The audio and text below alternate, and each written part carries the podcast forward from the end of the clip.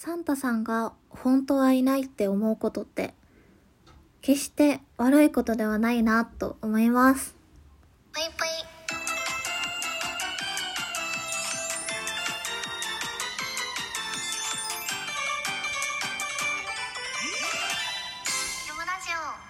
皆様こんばんぽい、けむしです。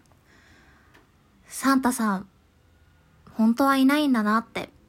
いつ気づきましたか？えー、私は確か小学校中学年ぐらいの時だったかなと思います。毎年クリスマスになると朝起きた時に枕元にプレゼントが置いてるみたいな幼少期を、えー過ごしてきました。小学生の、えー、中学年、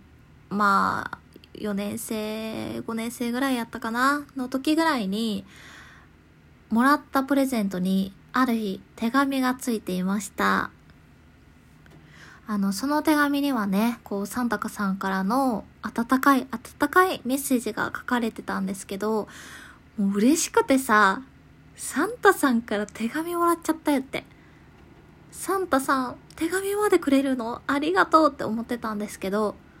えー、まあ小学生ながらに分かってました。母の字だなって。やっぱり子供ってよく見てるなと思いますよね。なんかお母さんのやることとか、お母さんの字、お母さんの癖、いろんなこと、子供ってよく見てるなって思うんですけど、なんか丸くて、こう、形が均一で、柔らかい文字をうちの母は書くんですけど、えー、手紙を見た瞬間に、あ、母さんの字だなって、うすうす、えー、わかりました。まあ、どっかでね、多分心の中で、サンタさんっていないんじゃないかな。私の親が頑張ってくれてるのかなって、どっかで思ってたのかもしれないです。だから、こう、すぐに飲み込めたというか、えー、あ、母の字だなって思ったんですけど、なんか一般的には、その子供は、サンタさんが、本当はいないっていうのを分かった、分かっちゃったら、こう、ショックとか、悲しいとか、えー気づかない方がいいとか、よく耳にするんですけど、そんなことないと思いますね、私は。まあ、これは、そのご家庭とかにもよるかもしれないんですけど、どうやって知るとかね。親がさ、自分のために頑張ってくれてるってさ、サンタさんがいなかったってなっても、めちゃくちゃ嬉しくない？なんか自分の中では、そのお母さんの字だなと思った時に、あ、お母さん自分が欲しいって言ってたものを前々からこう確認して用意してくれてたんだなって。めちゃくちゃありがたいな、それって。忙しいのにいつもありがとうって思いましたね、その時は。だから、こう余計に、小学生ながらに親って偉大だな。親ってすごいなって思ったし、あのー自分ももっともっとこうね、なんか、お母さんの助けになれるような子供になりたい。えー、助けてあげたい。こんだけしてもらったんだから自分も何かできるようになりたいって思いました。だからそう思うと、親のありがたみを感じるのってこう大人になってからとかよく言うと思うんですけど、子供ながらにもね、多分ある程度気づくと思うんですよ。うん。まあ、勘の鋭い人は特に。なんかそういうことを気づくのって悪いことじゃないなって私は自分で思ったので、なんかより一層親を、家族を、えー大事にできたりするきっかけになるんじゃないかなって思うので、悪くないやんって、いいんじゃないかなって思いましたね。まあ、そこら辺からはね、もうプレゼントをもらうこともなくなったんですけど、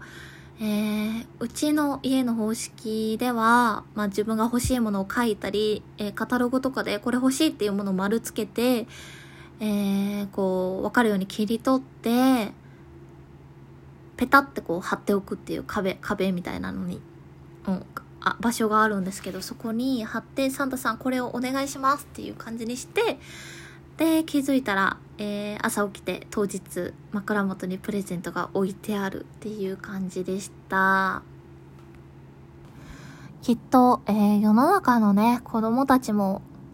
サンタさんいなくてショック。サンタさんいな、いないなんて信じたくないって思ってる子もいるかもしれないですけど、えー、大人が自分のために必死に頑張ってプレゼント買ってくれた、えー、用意してくれたっていうことを気づけることってすごい大事なことだと思うし、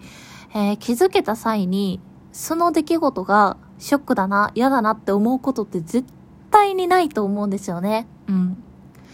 これだけ自分のためにやってくれたっていうことは、その、愛情を感じる一つにもなるし、あ自分って愛されてるんだな、自分って大切にされてるんだなって思える、えー、きっかけにもなるから、いいんじゃないかなってまあね、あの、そこまで全ての子供たちが気づくかどうかわかんないですけど、私は個人的に、えー、サンタさんがいないなって思ったことが決して悪いことじゃないかなと思いました。というわけで皆さんね、今年も、えー、お子さんや、えー、子供たちにプレゼントを渡した方、本当に、えー、今年もお疲れ様でした。というわけで本日も聴いていただいてありがとうございました。それでは皆様おやすみなさい。ぷいぷい。